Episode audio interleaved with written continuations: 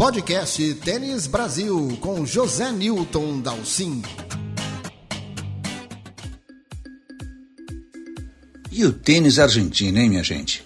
Mais um título de ATP nesse final de semana, agora com Pedro Cachim, que aos 28 anos, uma idade já considerável, consegue o seu primeiro título de ATP lá ao vencer em Gstaad. O Cachim coloca aí três argentinos no top 50 na lista desta segunda-feira. Francisco Cerúndulo, que é o 21 do mundo, Tomás Echeverri, que foi quadrifinalista em Roland Garros, 34 do mundo, e o Cachim com seu título agora 49. E além disso, eles têm mais três jogadores entre os 100 primeiros: Sebastian Baez, Facundo Dias e Diego Schwartzman. Lembrando que o Baez e o Facundo têm apenas 22 anos, né? uma idade ainda muito boa para arrancar no circuito. E se a gente olhar um pouquinho mais atrás ainda, na faixa de 250, 170 do mundo, tem outros três nomes bem jovens do tênis argentino que podem aí aprontar bons resultados ainda nesta temporada e principalmente no Saibro, né? O Juan Manuel que é o irmão do Francisco, 21 anos, é 110 do mundo. O Thiago Tirante, que foi um ótimo juvenil, 22 anos, 138 do mundo. E o Mariano Navone, 22 anos e 166 do ranking. Então, olha aí, uma nova geração de tênis argentino pintando, tentando buscar o seu lugar ao sol. Enquanto isso, nós sabemos que o tênis brasileiro passa mais uma segunda-feira sem nenhum tenista no top 100. Aliás, o nosso convidado desta segunda-feira vai falar justamente um pouquinho sobre esse sucesso argentino e um dos motivos que explicam essa diferença entre o tênis argentino e o brasileiro, que é o envolvimento dos grandes nomes do passado do tênis argentino na formação do jogador e nessa na transição do circuito profissional. E o nosso convidado é nada mais nada menos que Tomás Belucci, o número 21 do mundo, que se aposentou e vai nos contar aí sobre seus projetos e, obviamente, vamos aproveitar para pedir a ele uma análise do tênis internacional. Tomás Belucci, grande prazer em receber você aqui de volta no podcast Tênis Brasil mais como é que você está, como é que está a sua vida, agora um pouquinho longe das quadras, né? Obrigado, um, um abraço para você. Oi, Dalcin, tudo bem? Pô, prazer falar com você de novo. Sempre falando de tênis, aí é, é muito legal saber que tem gente que curte tênis e está sempre acompanhando aí as suas, as suas matérias, as suas notícias e hoje, hoje, eu, hoje eu acompanho tênis de longe, né? Hoje, é, acho que depois que você acaba de jogar, você fica um pouco saturado, né? No começo eu já não eu já não queria falar muito de tênis, hoje em dia eu já estou me aproximando de novo e é uma vida muito diferente. Realmente é uma vida de atleta. Você fica muito focado numa coisa só, que é treinar, jogar, competir e, e depois quando você para de jogar, né, acaba abrindo um leque de opções aí. Então, é, tô curtindo essa nova fase. É, a gente sabe que não é nada fácil para um tenista de tanto sucesso como você foi uh, parar de jogar de repente, quer dizer, encarar essa nova realidade, né? É, é uma absorção lenta, né, Tomás, eu imagino eu. É, não, não é fácil, sim, porque é uma mudança não só de carreira, né, mas de vida mesmo, né? O seu, a sua rotina de, de vida muda muito, né? Então, desde, pô, que horas que eu vou dormir, o que, que eu vou comer, o que, que eu vou fazer no dia seguinte Hoje em dia eu tenho bem menos rotina, né, do que quando eu era atleta, né? Então, é, hoje em dia eu fico muito mais tempo em casa do que viajando. É, viajava muito, né? Durante o ano inteiro, viajava oito, nove meses para competir. Então é uma, é, uma, é uma vida diferente, mas eu acho que tudo tem seu tempo, né? É, nos últimos, últimos três, quatro anos, praticamente, eu praticamente fiquei, tive duas ou três lesões é, todo ano, né? Então estava muito difícil de, de, de, continuar jogando profissional, né? Hoje o tênis exige muito da parte física. Se você não está muito preparado para jogar um tênis intenso e é, pontos longos, né? O pessoal está tudo é, muito bem preparado, né? E nos últimos anos eu não consegui me preparar, então acabei me, me desmotivando um pouco, né? Meu, meu nível de tênis acabou caindo muito e acho que é um ciclo natural, né? Dificilmente você vai ver o, os tenistas de no final da carreira, depois de 33, 34, 35, conseguindo manter o mesmo nível de jogo, né? Então acaba a parte física, a parte física acaba é, prejudicando muito né, no final da carreira. Olha, eu vou te dizer aqui sinceramente entre nós, que ninguém nos ouça, mas eu me surpreendi um pouco de você não ter tentado a dupla, né? Que tem sido um, um processo meio natural para o tenista de sucesso, que tem né, todo conhecimento de circuito e tal. A parar, para em simples, mas tenta pelo menos seguir um pouquinho na dupla. Isso não te interessou mesmo? Não, nunca foi um plano para mim, não. Eu nunca gostei de, de jogar só dupla. Então, às vezes eu eu jogava simples e dupla nos torneios e perdia na simples. E quando eu ia jogar dupla assim eu ficava um pouco incomodado porque me tirava um pouco o tempo que eu tinha para treinar para simples né? Então é, nunca foi uma opção. E porque assim depois de 15 anos viajando no circuito ter que viajar só para jogar dupla que é uma coisa meio que secundária né para quem jogou simples bem é, não me motivava muito assim para falar a verdade não me motivava não eu não ia eu não, eu não ia conseguir fazer só pela só pela grana sabe só pela só pro só pela questão financeira. Então o que me motivava para jogar tênis eram eram jogar os torneios grandes jogar em quadras grandes com grandes adversários e jogar dupla para mim não seria uma coisa que me motivaria sabe além do, do da questão financeira que para mim não era tão relevante naquele momento claro sem dúvida nenhuma mas é, dizem que o tenista, depois que ele se aposenta, que ele para, ele meio que mete o pé na jaca, começa a comer melhor, comer o que não podia, dormir mais do que devia. Você já está nesse padrão ou você ainda está muito certinho ali? não, tô nesse padrão já, que já ganhei uns quilinhos a mais, já não tem aquele, aquele corpo de atleta, mas eu tento me cuidar na, medida do possível, né? Mas é, eu não tenho mais rotina, não tenho mais hora para dormir, não tenho mais hora para acordar às vezes, então eu acabo meio que saindo totalmente da rotina que eu tinha como atleta, né? Mas acho que é uma coisa boa, assim, porque você fica muito preso, né? É, desde pô, de, quando eu tinha 12, 13 anos, que eu já não podia sair à noite, porque eu tinha que acordar cedo no dia seguinte, não podia viajar, porque tinha torneio de final de semana, então eu sempre tive, tive muito preso a minha rotina, né? Então, tudo tem seu lado bom e seu lado ruim, né? Eu, eu tenho mais liberdade, assim, pra, pra escolher o que eu vou fazer, né? Isso é uma, uma coisa boa. Sem dúvida alguma. Mas, Tomás, eu não vou deixar você uh, deixar de falar sobre tênis, né? Até porque, obviamente, você, eu vejo que está muito ativo até nas mídias sociais, você tem comentado bastante. E eu queria um pouco falar com você sobre essa figura do Carlos Alcaraz que surgiu, certamente você acompanhou, tem acompanhado o circuito, acompanhando o que ele tem feito aí agora, o título em Wimbledon, que é uma coisa extraordinária para um rapaz tão jovem, né, com 20 anos. Eu queria saber um pouquinho como é que você vê esse jogo do Alcaraz, porque até o próprio Ferreiro falou em entrevistas, já não é a primeira vez, que ele é meio assim uma mistura de Federer, de Nadal, de Djokovic, que ele se inspirou nos três e conseguiu fazer de repente um, um mix do, do, que os três jogadores fizeram e tal, quer dizer, uma coisa assim muito elevada, né?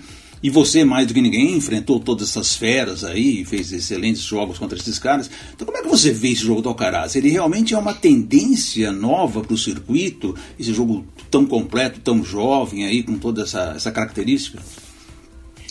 É, então, é, eu até comentei no meu Instagram que eu achava que, que o Alcaraz, eu acho né, que o Alcaraz vai ser o próximo a, a criar uma hegemonia no tênis. Eu acho que, que o Djokovic parando daqui a alguns anos e o Nadal, eu acredito que ele vai jogar mais um ou dois anos no máximo.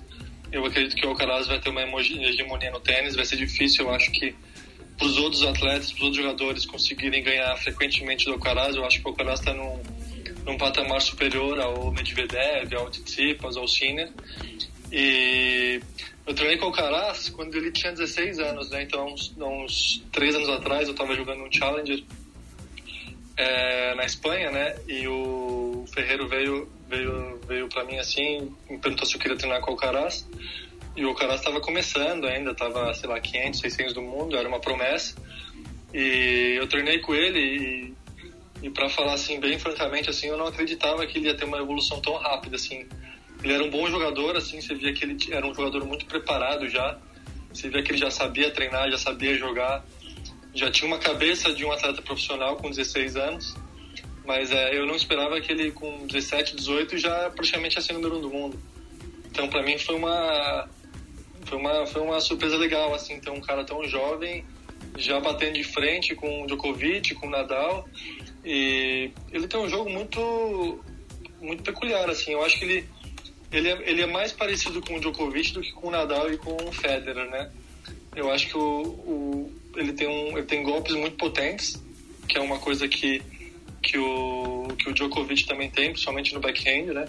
Ele é um cara fisicamente muito bom, ele se mexe muito bem pela quadra inteira, é um cara muito completo. Dificilmente você, você consegue encontrar um ponto fraco, algum buraco no jogo dele.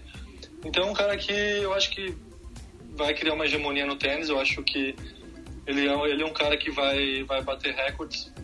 Não sei se ele vai bater o recorde do Djokovic aí de 23 ou se o Djokovic chegar a 25 Grand Slams. Mas é muito, muito legal de ver ele jogar assim. Eu vi a final inteira de Wimbledon contra o Djokovic. E foi um jogo assim impressionante dos dois lados. É, eu acho que o Djokovic teve uma grande chance de estar no tie-break do segundo set. Se ele ganhasse aquele set, provavelmente ele não iria perder o jogo. Eu não me lembro do Djokovic perder algum, alguma final de Grand Slam ganhando 2 sets a 0. Então, é, foi, eu acho que é um cara que, que veio muito para agregar no tênis. Uh, você até falou dessa possibilidade de hegemonia. Você vê o Alcaraz muito acima ou consideravelmente acima, por exemplo, de seus dois concorrentes principais que eu vejo hoje, que seria o Yannick Sinner e o Roger Rune, né, que são os dois próximos de idade, próximos de ascensão, ali no top 10, ele está realmente um, de um ou dois degraus acima? Alô? Oi, você me ouviu? É, caiu um pouquinho. Ah, não, caiu tem problema. um pouquinho a pergunta que você falou anteriormente. Tá, vou refazer a pergunta. Uh, Você mencionou, obviamente, essa possibilidade do Alcaraz dominar o circuito, né? Então, comparando ele aos dois jovens que estão ali junto com ele, já no top 10, o Yannick Sinner e o Roger Rune, você vê o Alcaraz um, dois degraus acima desses dois nomes, não, do, do Sinner e do Rune? Eu vejo ele um pouco superior aos, o, ao Rune ao Sinner. Eu acho ele mais completo, né? Eu acho que o Rune ele é um cara fisicamente tão bom quanto o Alcaraz, um cara que se mexe muito bem na quadra, muito sólido, tem poucos buracos dentro do jogo dele, mas eu acho que às vezes é um cara muito passivo, um cara que depende muito do outro jogador errar. E o Alcaraz ele toma mais a iniciativa dos pontos, ele ganha os pontos, mas com mais com mais uh, imposição, né? Então eu acredito que o Alcaraz seja um jogador melhor. Mas é muito cedo ainda, né? Acho que esses jogadores podem evoluir muito ainda, tanto o Rune quanto o Sinner. Por mais incrível que pareça, né? Eles são jogadores que já estão top 10. Eu acho que eles têm ainda coisas para evoluir, como o Nadal, o Federer e o Djokovic evoluíram os, os, os jogos deles é, durante a carreira. Mas é, eu acho que o Alcaraz está um patamar acima. Assim, se eu fosse colocar minhas fichas, eu colocaria no Alcaraz como aí o próprio o próximo grande jogador aí que, que, que vai ganhar 20 ou mais de 20 grandes lãs aí pela frente aí na carreira dele. Não te assusta um pouco, Tomás, o fato dele dessa, dessa, desse eh, limite físico que ele impõe nos jogos? Ele é muito intenso, né? Ele, ele Claro, nós já vimos Nadal fazer isso, Nadal desde desde 18 anos jogava desse jeito, né? Agora eu fico meio assustado com essa intensidade do, do jogo do, do Alcaraz, até ele já começou a ter algumas contusões, né? Porque eu acho que isso demanda uma exigência sim, estratosférica, né? É, ele é, um, ele é um cara que fisicamente é um, é um cara fora da curva, né? É, eu assisti o jogo inteiro de Wimbledon, era no quinto set, você viu os dois jogadores, parecia que eles não estavam nem suados, né? Então, às vezes, eles conseguem ter uma intensidade tão grande com tão pouco esforço que é impressionante, assim. Eu realmente não, não sei qual é essa fórmula mágica aqui que eles, que eles tomam, sabe? Porque eu sempre fiquei muito impressionado com a questão física do Djokovic e, e do Nadal também, né? O Nadal era um cara que jogava muito intenso e aguentava jogar 4, 5 horas, né? E, e no dia seguinte ele jogava de novo 4, 5 horas e aguentava mas depois no decorrer da carreira teve muitas lesões, né? É, eu não sei quanto tempo o Alcaraz consegue jogar nessa intensidade e, sem lesões, né? Eu acho que ainda é muito cedo para a gente dizer é, como que vai ficar a questão física do Alcaraz. É, o Djokovic é um cara muito fora da curva também, porque ele consegue jogar intens com intensidade e se lesionou muito pouco, né, durante a carreira. Por isso que ele conseguiu ter uma carreira tão constante aí, é, 35 finais de Grand Slam, né, que é uma coisa absurda. Então é, é difícil dizer, eu acho que é muito cedo pra gente tirar conclusões assim da carreira do Alcaraz, né? Eu acho que só o tempo vai dizer.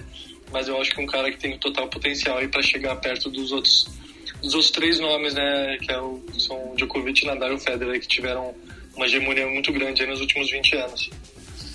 É, e você colocou o exemplo do Djokovic e é realmente fantástico. Nós podemos até voltar um pouquinho. O Federer jogou 38 anos, ainda estava num alto nível, jogando bem, depois teve problema físico. Nadal mal ou bem, está 37 anos, deu essa parada esta temporada aqui por causa de novo problema dele, o Nadal sempre com seus problemas. E o jogo com 36, brigando pelo número um do mundo, né? Que, que mágica esses caras fazem na parte física, Tomás? O que, que tanto melhorou esse preparo físico desses jogadores? Você que também está ali né, nesse meio. Que, que, que, segredo foi esse? Realmente foi só evolução uh, da tecnologia de preparação física ou realmente é um novo estilo de jogar tênis que poupa mais o jogador? Como é que a gente pode enxergar esse, esse quadro?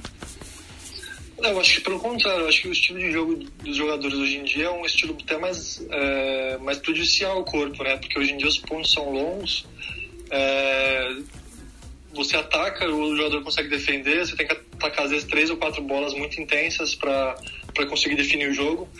É, mas é difícil dizer assim, porque eu, por exemplo, não consegui jogar até 35 com uma parte física é, boa, assim, né? Com 30, com 30, com 32 eu já, eu já tava já com muitas lesões, já não conseguia já, já manter a minha parte física. Então, é, eu acho que. Eu acho e você sempre se cuidou, né, Tomás? A gente sempre viu você ser muito atento a essa parte de física, né? Sim, sim. É que, assim, eu acho que são dois pontos, né? A preparação física evoluiu muito então, é, eu acho que o físico que o preparo físico que esses jogadores fazem hoje em dia é, tem uma qualidade melhor. Então, o jogador consegue estar é, tá melhor preparado fisicamente é, do que do que na minha época. Assim, olhando para 20 anos atrás, por exemplo, o preparo físico que eu fazia era subir uma ladeira puxando um carrinho de supermercado com peso dentro. Então, era uma coisa muito mais é, sei lá, muito mais rudimentar do que hoje em dia os caras fazem. Hoje em dia tem a, aparelhos que simulam né, os, os, movimentos que eles fazem nas quadra, na quadra, então evoluiu muito essa parte de preparação física, né? Então acho que é uma, é uma mudança aí com que o tênis tem, vem sofrendo, né? Desde a longevidade dos jogadores até um estilo mais agressivo, um, uma preparação física que às vezes hoje em dia é até mais importante do que a questão técnica, né? É, às vezes um jogador que está melhor preparado fisicamente hoje em dia se acaba acaba sobressaindo sobre um que às vezes tecnicamente é um pouco melhor, né? Então eu acho que a, os jogadores estão dando mais atenção à parte física, né? Você chega no torneio, por exemplo, às 8 da manhã e os jogadores vão treinar às 9 e já vê todo mundo na academia fazendo fazendo preparo físico, fazendo alongamento, fazendo mobilidade. Então, os jogadores estão dando muito mais atenção à preparação física do que do que, do que antigamente, né? Então acho que é uma evolução, assim, tanto no tênis como no, no esporte em geral. Me conta, você já experimentou aquela banheira de gelo? Já, já, odiava fazer essa E eu te perguntar, como é que o cara aguenta aquilo, rapaz? É, assim, tem jogadores que gostam, tem jogadores que não, não gostam. Eu, eu não gostava muito porque eu sempre saía resfriado da banheira. Eu falei, puta, eu vou, vou fazer essa banheira e vou sair resfriado. Eu era meio sensível assim a essa banheira, eu não gostava muito, mas de vez em quando meus técnicos me, me obrigavam a fazer. E funciona mesmo? Ah, eu acho que é muito pessoal, assim, é, tem jogadores que acreditam que, que funciona, tem outros que não, tem estudos que dizem que adianta, tem outros que não, então eu acho que ainda é um debate que tem no esporte, assim, não é uma regra, não é igual assim, ah não, tem que fazer exercício de potência porque você vai ficar mais rápido na quadra, isso já é uma regra, eu acho que a banheira de gelo ainda é uma coisa que se debate muito. Não, eu não tenho certeza se funciona ou não. Tomás, você foi substituído, né, depois do teu grande momento, agora pela Bia Haddad Maia. Bia Haddad é a grande, o grande nome do tênis brasileiro depois de você. Você tem visto os jogos delas, tem acompanhado o que a Bia está fazendo? Como é que você enxerga essa. Porque a Bia é um típico exemplo de uma carreira de muitos altos e baixos, muitos problemas, muitas dificuldades, e ela ali enfrentando tudo, né? É, pois é, eu não digo substitu substituta, mas é, eu acho que é uma menina que vem para agregar a nossa, a nossa imagem do tênis brasileiro, né? A gente tava, às vezes, é, depois que eu parei de jogar, né, é, tem o Thiago Monteiro, né, que, que vem jogando bem também, mas que não consegue, às vezes, fazer resultados relevantes, né, nos grandes lãs e nos Masters Mills. É, a Bia veio para fazer resultado grande e ela mostra que, que pode jogar de igual para igual com, a, com as grandes jogadoras. É, a Bia teve uma carreira, acho que muito conturbada no começo, né? Muitas lesões, teve casos que é, de doping que ela teve que ficar longe das quadras, né? E ela veio jogando bem agora, já com 27, 28 anos, né? Eu não sei exatamente a idade da Bia. 27. É, mas 27, né? É, então, assim, o que eu o que eu o que eu acredito assim né no tênis feminino a carreira da, da jogadora é mais curta que a do, do masculino né então a gente vê poucas jogadoras com mais de 32 33 anos conseguindo jogar bem e no masculino a gente vê mais isso né você vê é, jogadores mais longevos no circuito né então eu acho que o que a Bia tem que aproveitar muito agora é esses próximos 5, 6 anos que ela vai ter na carreira dela, né? Porque ela começou a jogar bem tarde, né? Então ela começou a jogar bem aí com 25, 26 anos. E tem, no ponto de vista que ela começou a jogar bem com 25, ela tem aí 10 anos de no auge para conseguir fazer resultados bons, né? Então, o que ela precisa ter hoje em dia, para mim, na minha opinião, é tá bem, tá, tá saudável para jogar muitos torneios durante o ano é, se machucar pouco, né? Eu acho que ela se cuida muito bem, ela viaja com um preparador físico, com um fisioterapeuta, e eu acho que isso ela é, é uma, ela é muito consciente disso, que é uma coisa primordial para a carreira dela. E eu acho que ela é uma mina de muito, muito potencial, assim, né?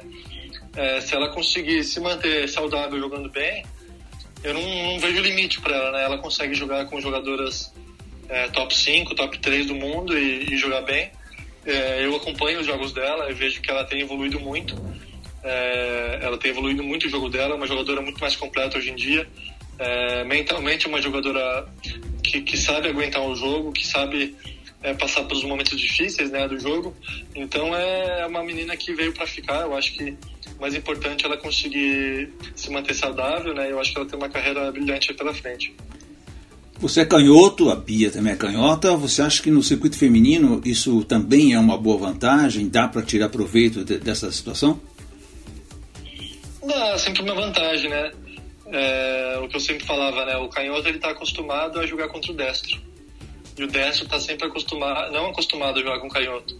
Uhum. Porque o destro, geralmente, 90% das vezes joga contra o destro. Exatamente. Então é uma vantagem, né? A gente, a, gente, a gente organiza o nosso jogo de uma maneira que a gente vá jogar bem contra o destro, né? E o destro, às vezes, não está preparado é, para isso, né? Então isso é uma vantagem da gente estar... Tá já com o nosso, nosso jogo voltado a, a fazer estrago contra um destro. Então é uma vantagem, sim, mas não é uma coisa que é, que é assim, decisiva no jogo de tênis, né? Eu acho que o jogo de tênis é mais do que vai ganhar porque é canhoto, vai ganhar porque é destro. Então eu acho que isso, se o canhoto sabe jogar e usar as armas dele, isso é uma vantagem, mas não é uma coisa que é, que é, que é regra, né? Não, com certeza absoluta. Agora o destro tem que até correr atrás de um canhoto quando ele vai jogar com algum, né? Tem que correr atrás de algum é, canhoto é. para se preparar, né? Que não é tão fácil assim. É, eu sentia isso. Às vezes eu, eu olhava na chave quem que ia jogar contra canhoto e, e, e, procurava esse jogador e perguntava se ele queria treinar comigo, porque eu sabia que ele ia querer. Então é, é uma vantagem, uma pequena vantagem sim. Mas eu acredito que a Bia seja uma grande motivação para o tenista brasileiro, principalmente esse da nova geração, esse que está começando carreira, para as meninas, né? Eu acho que é, é, um embalo que a gente precisa aproveitar de alguma maneira, né? Por isso eu até emendo a pergunta e te digo, você já está considerando fazer algum trabalho no tênis ou você ainda quer ficar um pouco mais afastado? Você pensa em treinar alguém, de repente orientar algumas equipes? Você está pensando em algum projeto voltado ao tênis? Não? Já, já. Tô com, tô com um projeto já voltado pro tênis competitivo, né? É, no Brasil é é, não é tão fácil, né? Como eu, como eu achava que seria, né? Eu acho que no Brasil é, precisa de um investimento grande, né? Porque eu moro em São Paulo, né? Então o metro quadrado de São Paulo é muito caro. Então, para você viabilizar um projeto que é viável tanto para os treinadores quanto para os jogadores, não é fácil mas eu tenho um projeto de, de montar um centro de treinamento, de conseguir passar uma experiência pra, adiante, né? De, eu acho que tenho muito, muita, muito a agregar para o atleta que quer seguir a carreira no profissional. É, nesse meio tempo eu tô, eu tô fazendo outras coisas, né? Tô fazendo eventos, tô fazendo é, clínicas para clubes, é, eventos corporativos. Então, de uma certa maneira, eu tô sempre envolvido com o tênis, né? Mas projetos eu acho grandes é, são coisas mais a longo prazo, né? E eu pretendo sim ficar no tênis. Eu acho que ainda, eu estou ainda num período de transição. Eu ainda tenho que me desenvolver como treinador. Eu tenho muito conhecimento, mas eu ainda é, preciso melhorar de qual maneira que eu vou conseguir passar esse conhecimento adiante. Então, eu tenho projetos em andamento que, que no futuro espero que, que possam ajudar o, o tênis brasileiro, né? A gente conseguir ter um, um ciclo mais é, virtuoso, né? Eu acho que hoje em dia a gente, é, a gente diferentemente da Argentina, por exemplo, a gente tem um, é, poucos ex-jogadores envolvidos com o tênis, né? Com o tênis competitivo, né? A gente vê muitos jogadores envolvidos com o tênis, mas um tênis social, que é um tênis que remunera melhor. Então, é, fica, um, fica uma lacuna, né? Porque a gente não tendo bons treinadores, né? É, voltados para o competitivo, a gente também não vai ter bons jogadores, né? Então, fica, um, fica uma ponte que não, não, não, não, é, não é boa para o nosso, nosso tênis competitivo. Então, eu pretendo é, conseguir é, ajudar, né? De uma certa maneira, a gente ter um, um ciclo melhor aí dentro do tênis. Ah, você tocou num ponto essencial, né? Porque eu realmente eu acho que Claro que a gente entende, o tenista às vezes ele está cansado do circuito, ele acaba uma carreira ou ele tem. É difícil voltar para ser treinador, voltar para viagem, voltar pra, É realmente complicado. Mas eu sinto que há um distanciamento do, do tenista de, de, ponta no Brasil, que nós tivemos vários, graças a Deus, muito bem sucedidos, com muito conhecimento, que ele acaba não, não indo para essa. Uh, uh, para. Uh, como é que diz? Uh, passar essa experiência, passar essa, essa conhecimento que ele tem para frente, né? Eu acho que isso é uma falta enorme, né? E se a gente tivesse um pouco mais disso aqui, certamente os juvenis se aproveitariam bem mais, né? Mas porque essa transição nunca é fácil. É, eu acho que é mais uma questão, o que eu vejo hoje é mais uma questão financeira. Eu acho que é, eu faço muito esse paralelo com a Argentina, porque na Argentina é, por que, que os ex-jogadores continuam no tênis competitivo e no Brasil não? Porque eu acredito que na Argentina é, você não consegue remunerar tão bem dando aula social, por exemplo. Você não consegue cobrar 200, 300 reais uma hora aula é, na Argentina como você pode cobrar aqui no Brasil. Então, o que, acontece? A única opção do atleta, lá no, do ex-jogador na Argentina, é continuar no tênis competitivo, no qual ele consegue ganhar em dólar, né? Ele consegue viajar no circuito ganhar bem, e ganhar mais do que ele ganharia dando aula social. E no Brasil é ao contrário, né? Porque como a gente tem é, uma demanda até razoável no tênis social de pessoas que têm um poder aquisitivo alto que podem remunerar bem esse professor, é, se ele for para o tênis competitivo, ele vai ser pior remunerado, então ele acaba não indo. Então é isso que fica difícil a gente fica, fica difícil a gente captar bons treinadores e manter eles, eles nas equipes, né? Então a gente acaba tendo essa lacuna de, de não ter mão de obra é, especializada, né? Bons treinadores dentro do tênis competitivo. Então é uma coisa que a gente precisa, o incentivo, é, incentivo de empresas, né? Incentivos de leis de incentivo para a gente conseguir remunerar esse cara, ele conseguir se manter no tênis competitivo, porque a longo prazo acaba sendo um bom negócio para ele, né? Porque se você pegar o treinador da Bia ou o próprio treinador do Thiago Monteiro, eles vão ser bem remunerados, né? Melhor do que eles seriam se eles tivessem dado treino social, né? Então, é, mas isso acontece com poucos treinadores, né? Então é, é, difícil, né? É difícil essa conta fechar e a gente tem e tem que ser bom para os dois lados, né? O treinador tem que tem que se dar bem, para o jogador também se dar bem. Então é, é, uma coisa que eu, que eu venho estudando, venho estar conversando bastante com, com o pessoal da Tênis Foot, que tem feito muito bem isso, né? Que talvez seja no Brasil um dos poucos lugares que consegue é, formar atletas, né? Recorrentemente. Então, é, são coisas que são projetos aí que eu venho desenvolvendo para tentar é, preencher essas lacunas aí do nosso tênis. Tomás, e por fim, vamos para a gente encerrar o nosso podcast. Me conta, você vai voltar à quadra, vai jogar agora em Brasília, o Brasília Challenger um torneio com grandes nomes aí do, do tênis sul-americano, espanhol, Carlos Moyá, Nicolás Massu, Pablo Cuevas. Cuevas que ainda está em atividade, afinal das contas, né? Ele vira e mexe, ele some do circuito, mas ele ainda tenta se manter em atividade, né? O Bruno Soares, que acabou aí também de se aposentar, e o local Gilberto Clear. Então você vai estar lá de 28 a 29 de julho deste mês, disputando lá o Brasília Challenger. Como é que vai ser essa experiência, Tomás?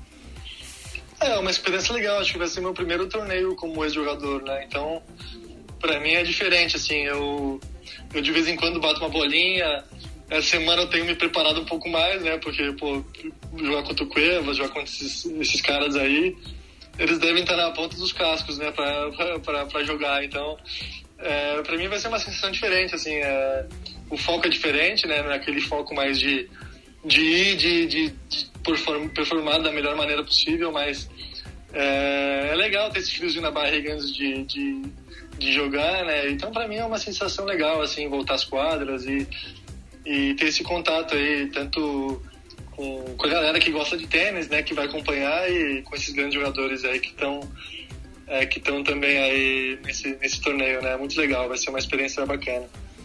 Dúvida alguma, e para a gente que vai ficar assistindo também muito legal ver você de volta às quadras aí praticando o seu magnífico tênis.